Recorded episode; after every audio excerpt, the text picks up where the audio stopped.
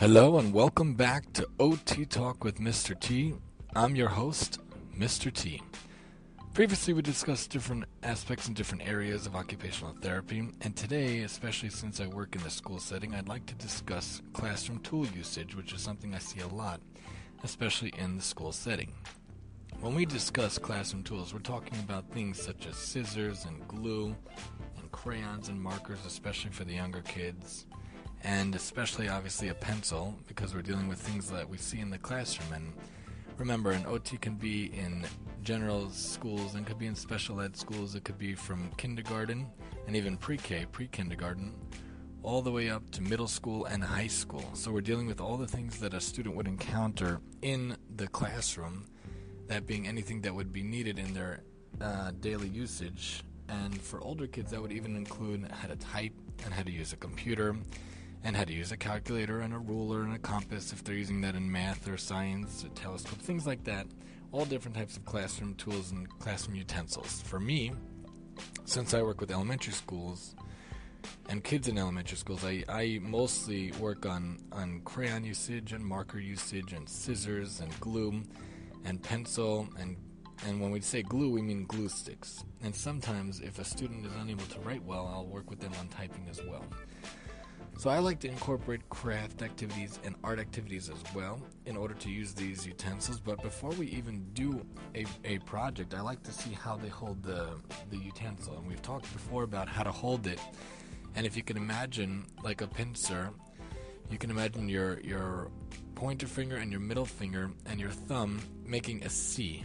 The the pointer and the middle finger are on one curve of the C, and then the thumb is on the other curve. And it's almost as if you're holding a can of soda with your arm and your fingers coming to attack that can with fingers on either side. So we put those fingers together in order to hold the pencil or the crayon, and that's what we're looking for. So if I don't see that with a student, what I'll think to do is to give them a good grip, which I call the ergonomic uh, writing grip which you could find on Amazon for like 10 bucks for six of them. They're fantastic. You could put them on a pencil. You could even squeeze them on a crayon sometimes. But I'll also use chubby crayons, I call them, or jumbo crayons. Jumbo crayons is really great, and we could work up from the jumbo crayons. A lot of times, also, we could use half crayons. That's a crayon that's cut in half to force a kid to use a much better tripod grasp, which is really the best type of grasp. You know, a kid, when when they're a baby and a toddler, they're supposed to start with a very immature grasp and work their way up to this dynamic tripod, which is the best, with these three fingers holding their utensil. It's best for writing, it's best for their work,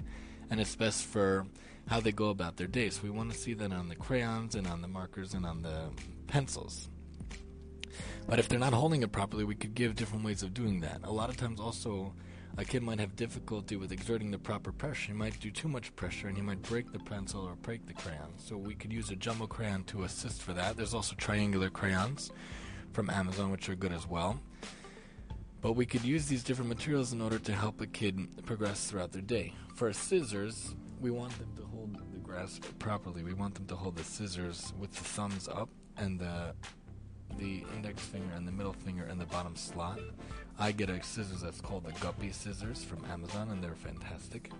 And in order for them to progress, we have to go backwards in order to go forward. So first, we want to make sure that they're able to draw their shapes properly, holding the utensil properly, as well as their letters and their numbers. And after that, we want them to be able to cut out their shapes. But really, it has to be that they cut developmentally in order appropriately. First, they have to cut lines, and then they have to cut basic shapes, and then they cut complex shapes and even geometric shapes. So they can't cut a stop sign if they can't cut on a line.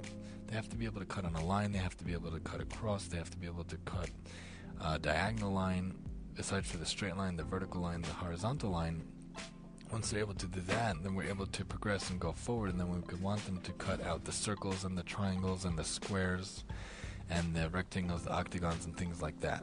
So, a big activity for me is to use crafts and to incorporate cutting, writing, coloring, pasting. So really, I'll have them draw the shape or draw the person. I call it shape man, where you have the circle for the face, you have the square, a big square for the body. You could have little rectangles for each leg. You could have a little long rectangle for each arm, and they could have a circle for the arm. You could give them a hat also. So they draw all these shapes on different part of a paper. They'll cut out these shapes with the scissors held correctly, and then we'll get a glue stick and we'll have them glue the sh- pieces together to make this shape man on another piece of paper. And right there, you get writing with the utensils, you get the scissors, and you get the glue, bam, all in one session. And it could take a whole session to do this, but it's a it's a good activity to try to get in order for them to be able to incorporate using different classroom utensils. So we are able to use something like that. Uh, another activity you could use when dealing with classroom utensils is coloring. I really love coloring, and crayons are great for that. Besides for the therapeutic aspect and the calming aspect, if you've ever had a hard day and if you ever want to feel like uh, a de-stressor, coloring for adults is a big movement now. It's a big thing out there, and it's really relaxing for adults since we have better fine motor skills, we hope. Colored pencils are even better than other writing utensils, and it requires more intricate nuances into coloring the picture properly. But once you do that, you're able to see the calming effects and they're able to color and, and then you can do color by numbers which means that all the ones are going to be brown and all the twos are going to be blue. And besides using the utensil of the crayon it gets them to follow directions. It gets them to sequence the steps. Oh i have to do the ones and then the twos and it gets them to follow the directions as well. There's also color by letters which will be all the a's are blue all the b's are green. These are things that you could google and find as well I like to use these. Besides for coloring in their favorite characters and favorite pictures, you could also have them cut out their pictures and make it into a whole scene.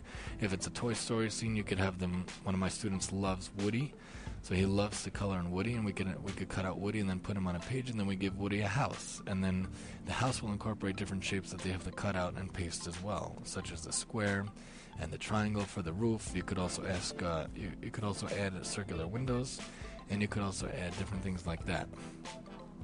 When it comes to classroom tools, you know, for for typing, typing could also incorporate different activities they like. I have a student that I'm working on with typing now, and uh, she loves Disney and things like that. So we sit at the computer, we look up on the computer uh, Elsa doll we did the other day.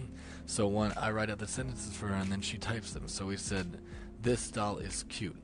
This doll has white fur. This doll is soft." And then as she does those, and we work on being able to type in a in a short but efficient manner because right now it takes 15 minutes to write to type those three sentences. But as we work and we try to incorporate things they like we could get it to be down to less than 15 minutes.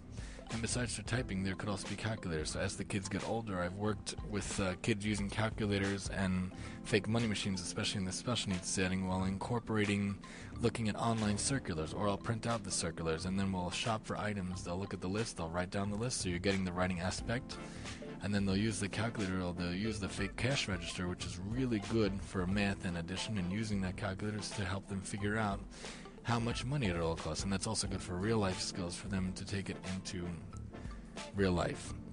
As we progress further in, in future, future podcasts, God willing, we'll look at um, classroom tools again. We'll also touch on fine motor, and uh, we'll continue on this journey if you'll keep joining me on OT Talk with Mr. T. And again, comments, suggestions, questions, feel free to reach out to me at maximumtee at yahoo.com. Thanks for joining us. Have a great day.